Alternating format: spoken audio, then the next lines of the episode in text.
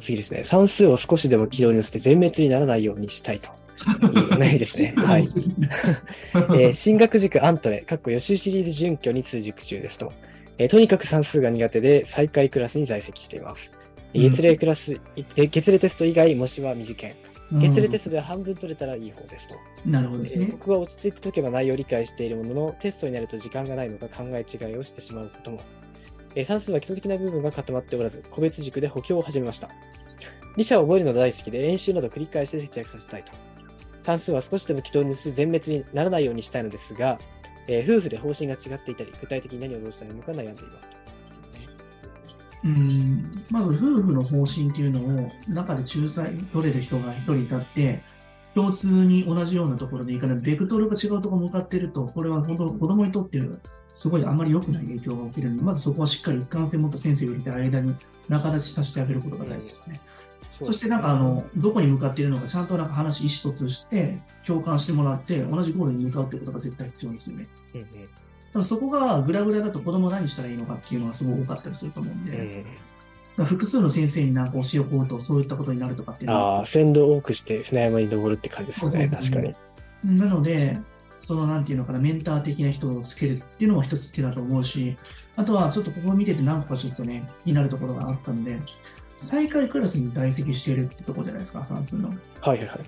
でまずこの、まあ、ゲセレテスト以外模試は未受験っていうのは、まあ、その結果が見えてるからみたいな感じとも思ってるかもしれないですけれども、まあ、その下模試なりそのなんかあの合格模試だったり全体の模試ができるものはまず受けた方がいいですよねその中で算数以外の科目で伸ばせる科目って絶対あると思うああ、なるほど、なるほそのとどこ。ろをまず伸ばしていくことが大前提かなと思うんですよね。確かに。なるほど。まず全体像をしっかり見渡すっていうことが結構そうそう。までずすなんねか。その、実例テストでは見抜けないじゃないですか、自分の本当の苦手なそうですね。確かに、その、今、直近でやったやつしか本当に出ないですもんね。うん、それって、そこだけで判断される人が多かったりするんだけど、それなぜかっていうと、クラスの上がった下がったがメインになってるから、そっちの方フォーカスしがちなんですよ、みんな。うん。なるほど、なるほど。それやってしまうと、本当の実力とかだったりとか、自分が苦手なところ、得意なところ見えなくなるんですよね。うん。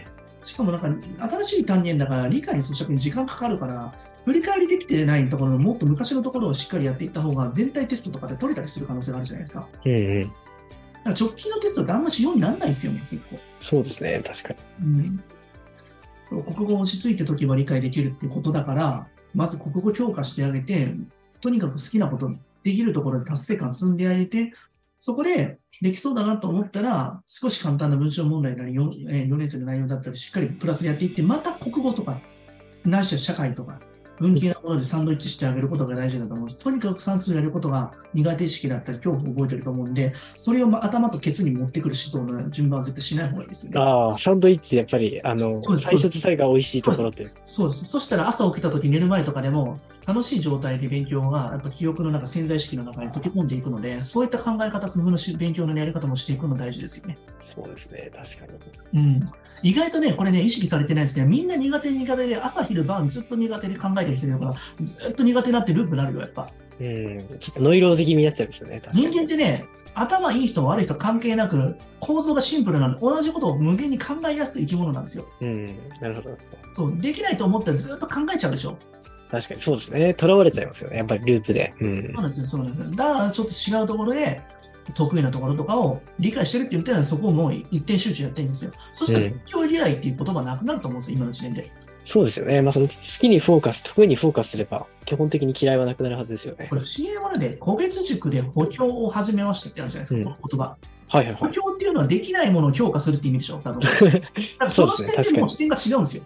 なるほど。ちょっとなんか、ネガティブモードに入っちゃったんですそね。うそう確かできるものをプラスアルファで強化、あの伸ばしていこうみたいな。ああ、確かに確かうん、そこをやった方が、に。そうですね。あ RPG とかのゲームでやっていったら面白はいいんはだよい。強いところだったりを育てていくっていうのがセオリーなんですよ。なるほど、なるほど。確かに。弱いところを補っても伸びるものっていうのは限界があるんですよ。そうですね。確かに。このジャンルのところのなんかの人は、ここのところ攻撃力がすごくもとはもいとはい生まれた時に、ステータスであるんですよ。ポケモンとかね、なんか攻撃力だったりとうか、んうん特殊能力が強い子とかいるじゃないですか。確かに確かそんな瞬間からそこ尖ってるところに、なんかそこを伸ばすんですよ、それ最終に。的に。そうですね。確そかうにで。す別のとこ伸伸ばばすす伸ばすっていうのは、うん絶対ね、RPG とかね、子育てとかでそういうのしちゃダメなんですよ。なるほど、なるほ教ど。えてくれてんだから。でもそうですねなんで塾とかそう苦手を補強するみたいな感じになると、もうそこを今改善しないと不快だからっていうマーケティングに載せられてるんですよ、はっきり言って ああ、まあそこの方が反応しやすいですよね。反応しちゃう痛みだから、うやんっぱり。確かに確だからか補強って言葉もなんか都合のいい言葉だなと思うよね、本当。に。うん、そうですね。 ごめんね、だんだん。どうも いや個人的な感想が結構入ってないけ どさ。はい、ありがとうございます。ミッション覚えるのが好きで、演習なんか繰り返し制作する。スキルっていいじゃないですか、これ。そうですね。なかなか珍しい才能ですよね。うんもう理科、社会、国語ずっとやりましょうよ。そしたら算数要素は理科のところで補えるから、そこでプラスアルファやっていけばいいじゃないですか。そしたら全体的なものをやっていったら、苦手科目も伸びますよ。うんうん確かに。そうですね。やっぱり勉強そのものが好きになってきますからね、そうなってくると以前こういう話したかなと思うんですけど、車の話とかしましたよね、石橋先生。はいはいはいはい。ああ、車の話。なんかそうねで、すね。知り合いのトラックの運転手さんがいてて、僕は重列とバックが苦手だっていう話をしたんですよ。はいはいはい。その時に、どうやったらそれ治れるんですか僕、重列やってもスリスリそれ怖いんですよって。いや、直樹君、それはね、やっちゃダメだよ。普通に運転して、前見て運転して、ずーっと5000キロ走りなって言われて、そしたらできるようになるから。ええなるあほるど。瞬間、できてるんですよ。そうなんですね。すできてるんですよ、ご マいジでで。すね。ええ運転してる人はマジでそう思うと思うんですよ。なるほど。ということは、苦手にとらわれず、今ある得意分野だったりとか、できるところに前に向かって進んでいけば、できないところも阻害してるって話を僕は伝えたいのかなって、そのおじさんは僕思ったんですよ、トラックのおじさんは。すごいですね。深いですね。いやいやいや、そうなんだ。だよ。だから今なんか苦手ばっかフォーカスしてうまくいかない人は、この3つの科目をこの人は強化すればいいんですよ。そうですね。中で、ちょっとできないところとかを、こっちの方で教えてあげたりとかしたら、成績はこの人伸びますよ。確かに。で、その方針でいけば、夫婦仲良くいくんじゃないですか。そうですね。子供も笑顔ですし。うんそうです、そうです。はい、解決。マルチはい、ありがとうございます。5000キロ 走